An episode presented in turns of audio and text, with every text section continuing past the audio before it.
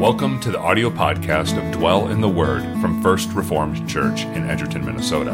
Bible readings and devotional commentary to help you grow in faith by dwelling in God's holy word. Welcome to Dwell in the Word for Friday, February 12th. We are in Mark chapter 2 once again, finishing off the chapter with verses 23 through 28. But first, a prayer for illumination from Hughes Oliphant Old. Let us pray. O pure, bright source of light, eternal God of truth and right, by your Spirit dwell within us. By your Spirit let us dwell in you. Pour out on us the quiet purity to hear, the calm purity to understand, the strong purity to act according to your most holy word. Through Jesus Christ our Lord. Amen. All right. As I said, we are in Mark chapter 2, beginning with verse 23. We'll read through verse 28. Hear the word of the Lord. One Sabbath he was going through the grain fields, and as they made their way, his disciples began to pluck heads of grain. And the Pharisees were saying to him, Look, why are they doing what is not lawful on the Sabbath? And he said to them, Have you never read what David did when he was in need and was hungry, he and those who were with him? How he entered the house of God in the time of Abiathar the high priest and ate the bread of the presence, which is not lawful for any but the priest to eat, and also gave it to those who were with him? And he said to them, The Sabbath was made for man, not man for the Sabbath. So the Son of Man is Lord, even of the Sabbath.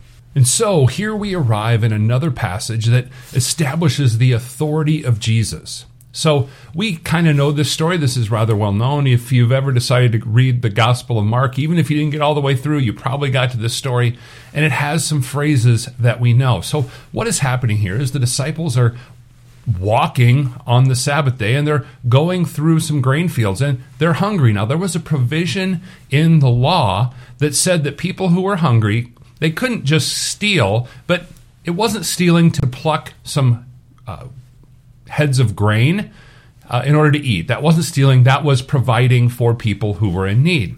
And so obviously the disciples are hungry and they're plucking these heads of grain, and the Pharisees see it. Now, they're not upset that the di- disciples are stealing. Uh, what they're upset about is that they are reaping on the Sabbath. Now, let's think this through. Is plucking a head of grain really reaping on the Sabbath? Uh, would you consider yourself to have worked on the Sabbath if you had an energy bar and you took it out of the package? Uh, would you consider it to be working if you put your fork through a, a piece of chicken in order to cut it so that you can fit it in your mouth? Would you consider? Would you even consider sticking the fork in a piece of chicken and bringing the whole thing to your mouth and taking a bite? Would you consider that work? Obviously not. The disciples are not working here, but the Pharisees are looking for every little chance to see something that the disciples are doing wrong. But Jesus takes this and he turns it on, his, on, on its head and you got to love what he says here. Have you never read what David did? Well, of, of course they'd read it. They were Pharisees. They, they knew the Old Testament very well. But Jesus is saying, Haven't you read? I, I know you have, but I am going to show you how to understand it. Once again, the authority and the teaching that, that Jesus teaches with here is a teaching of authority. And that's the idea that we're seeing here. So, what's this story? Well, David and his, some of his group of men go into the house of God and they eat the bread of the presence. Even though it's not lawful for them, they were on mission from God. They were doing the work of God. And so that was where they got their sustenance. That's where they got their energy to continue to do God's work. And the point is that the disciples are doing the same. Even though it's the Sabbath, they are eating these heads of grain because they need energy. They need to eat. Well, Jesus informs the Pharisees of an important truth here in verses 27 and 28. The Sabbath was made for man, not man for the Sabbath, so the Son of Man is Lord even of the Sabbath. Now, Son of Man is a messianic term. Uh, Jesus uses this term for himself all through the Gospel of Mark. We are going to see this over and over.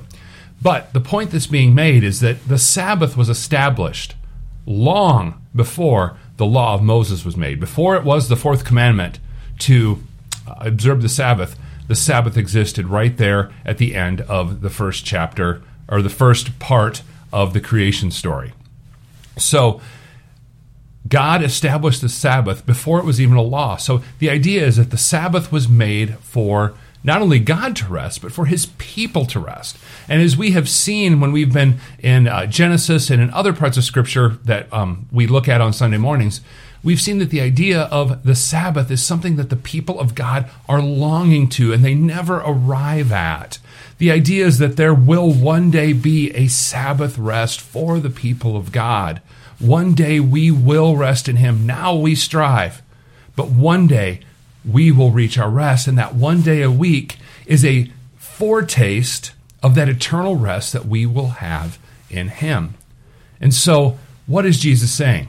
That the Son of Man is Lord even of the Sabbath. He's saying that He established all of this. This is from God, it is from Him.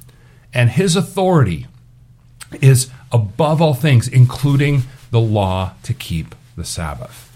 Now, what do we do with it? Now, this isn't isn't an excuse for us to do whatever we want on the Sabbath, but it's a reminder that there is a day once a week we observe the Lord's Day. There is a day for us to worship God. There is a day for us to rest. This is a part of the created order that we work for 6 days and we rest and we worship God and we we care for ourselves. And you know, when you go a long period of time without taking a rest, you know it. You know it, right? God created us to have some rest. And we need to remember that each day when we gather on the Lord's Day, we are worshiping God. And when we rest, that this is a foretaste of heaven. This is what we're looking forward to, that one day we will have actual Sabbath rest and we will worship God forever. So may we remember that on the Lord's Day when we worship God. And as we strive and we work during the week, May we be looking forward to that, that Sunday that is coming where we can rest, where we can remember that one day we will rest eternally, not because of anything that we've done, but because God has won that rest for us in the Lord Jesus Christ. So may we look to that rest and strive for it each and every day. Let us go to prayer. Triune God, we praise you, for you are the Lord of the Sabbath. It is only in you that we can ever truly find rest. And so today, we submit ourselves to you. We put away all of the striving that we have to try and save ourselves on our own, and instead we rest in you and in your grace. Through your word and spirit, may you give us peace to rest in you. And today we thank you for the work of the Holy Spirit in our lives. We know that apart from the Spirit's work, we would be lost. But when we were lost, you came to us and created faith in our hearts and indwelled us. Now we ask for a sure trust in the work of the Holy Spirit in us today. May we have faith that you will continue the work that was begun in us to make us holy, and may we strive to live in that way today. We know that this is only possible through the Word, and so we thank you that we have heard you speaking to us in the Gospel of Mark today. And may we be mindful of your Word as we journey today in your world. We pray this all in the name of Jesus. Amen. Okay, have yourself an excellent Friday and a great weekend. Thank you for listening to Dwell in the Word. You can find more information about First Reformed Church at our website, edgertonfrc.org. Dwell in the Word episodes are available weekdays on Monday, Wednesday, and Friday. You can also watch the video versions of these devotions at our Facebook page and YouTube channel.